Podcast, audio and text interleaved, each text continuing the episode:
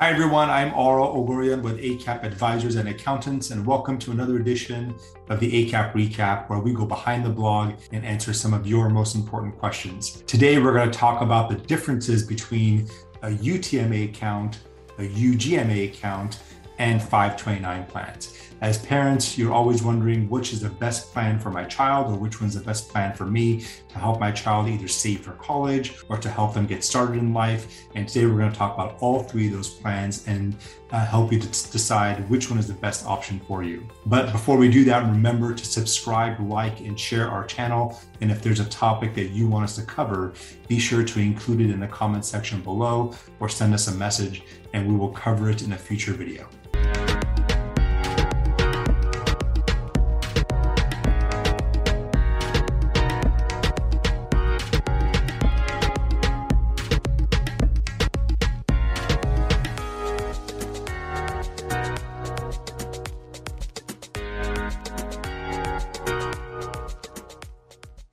So what I want to do is go through all the different features of each account. So that way, as a parent, you can make an informed decision on which account is best for you because not every account is going to be the best option for you. In some instances, a UTMA account may be better for you than a 529 plan or vice versa. So let's go ahead and get started. I'd say the first criteria to consider is who owns the account. For a UTMA or a UGMA account, it's actually the, the child that owns the account, but it's the parent that controls it. So the parent is the custodian of that account, but it's a child that actually owns it.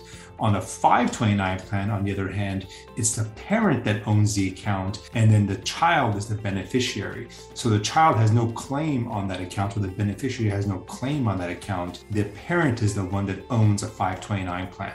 Now let's talk about what changes as a parent you're allowed to make to each of the accounts. On a UTMA or a UGMA account, as a parent, you cannot make any changes to that account, meaning you cannot, once you put money into the account, you cannot withdraw it out unless it's for the benefit of the child. So contributions you make to a UGMA or a UTMA account are irrevocable. Once you put them in there, you cannot take it out because it belongs to the child. On the 529 plan, however, once you put the money in there, again, because you control the account as a parent, it's your account, you can change the beneficiary at any time you want. So if you want to change it from one child to another, you can do that. If you want to change it from one child to a nephew or a niece or a grandchild, you can do that, or a great grandchild as well, you can do that as well without any tax or penalties. But on the UTMA or UGMA account, unfortunately, you cannot do that. Once you put the money in, it's irrevocable.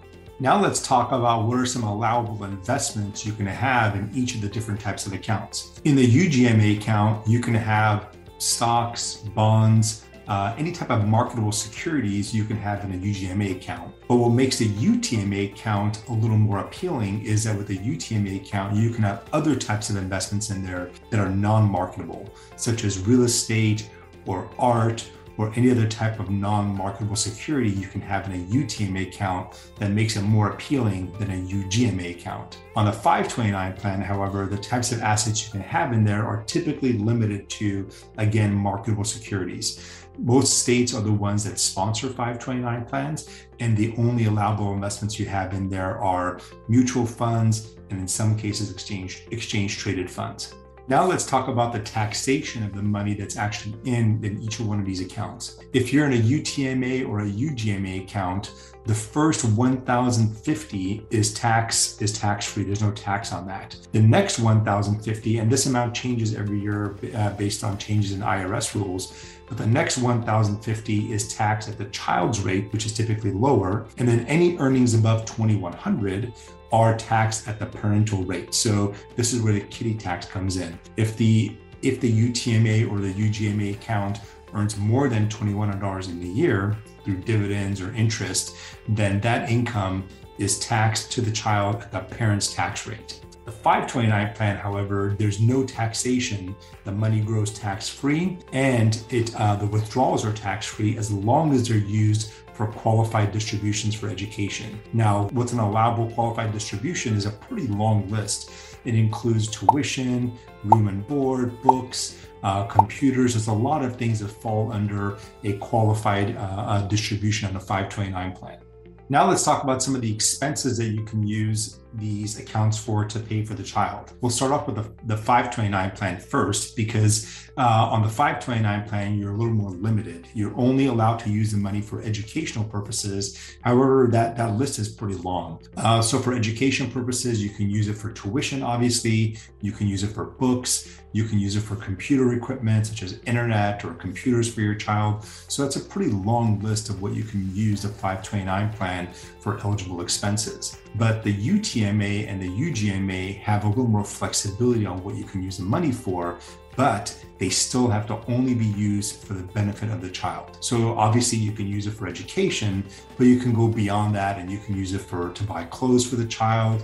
You can use it for um, you know um, if you want to send your child away for school, or you can use it for uh, uh, weddings. You can use it to buy a new car for them, uh, clothes. Really, there's a long list of things you can use a UTMA or a UGMA money for. But the bottom line is it has to benefit the child. And if you don't have it benefit the child, it could have severe tax consequences for you because, um, again, the money belongs to the child.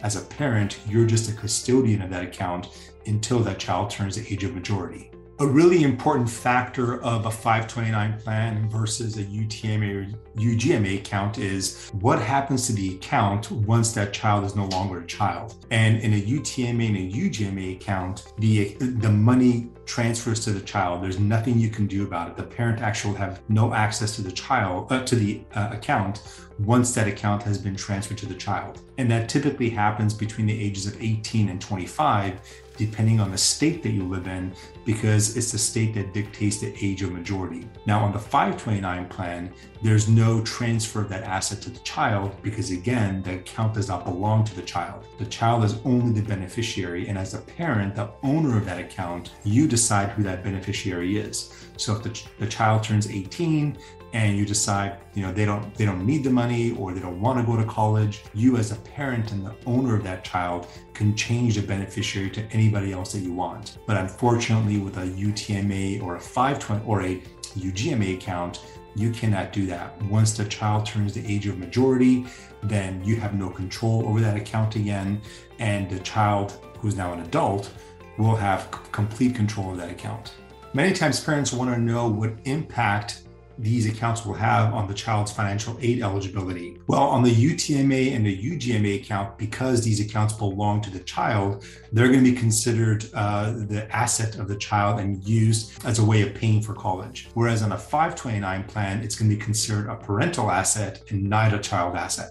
What are the benefits of the UTMA account or UGMA account over the 529 plan is the amount of contributions you can make to these accounts. So a UTMA account and a UGMA account, there's no limit on how much money you can put in there. But remember, keep in mind that there's taxation of that money if it earns income. And depending on how much income it earns, the child is going to get taxed either at their tax rate at your tax rate or no taxes at all. Now, the 529 plan, on the other hand, has income limitations, or not income limitations, but contribution limitations. And that varies by state. But those contribution limitations are really high. Typically, they're in the three, four, five hundred thousand dollar range, which is more than enough to, to pay for college despite the escalating college costs. The last thing we need to cover are gift tax rules related to the UTMA, UGMA, and obviously the 529 plan. If under current law, if you give anybody $16,000 or more, you have to file a gift tax return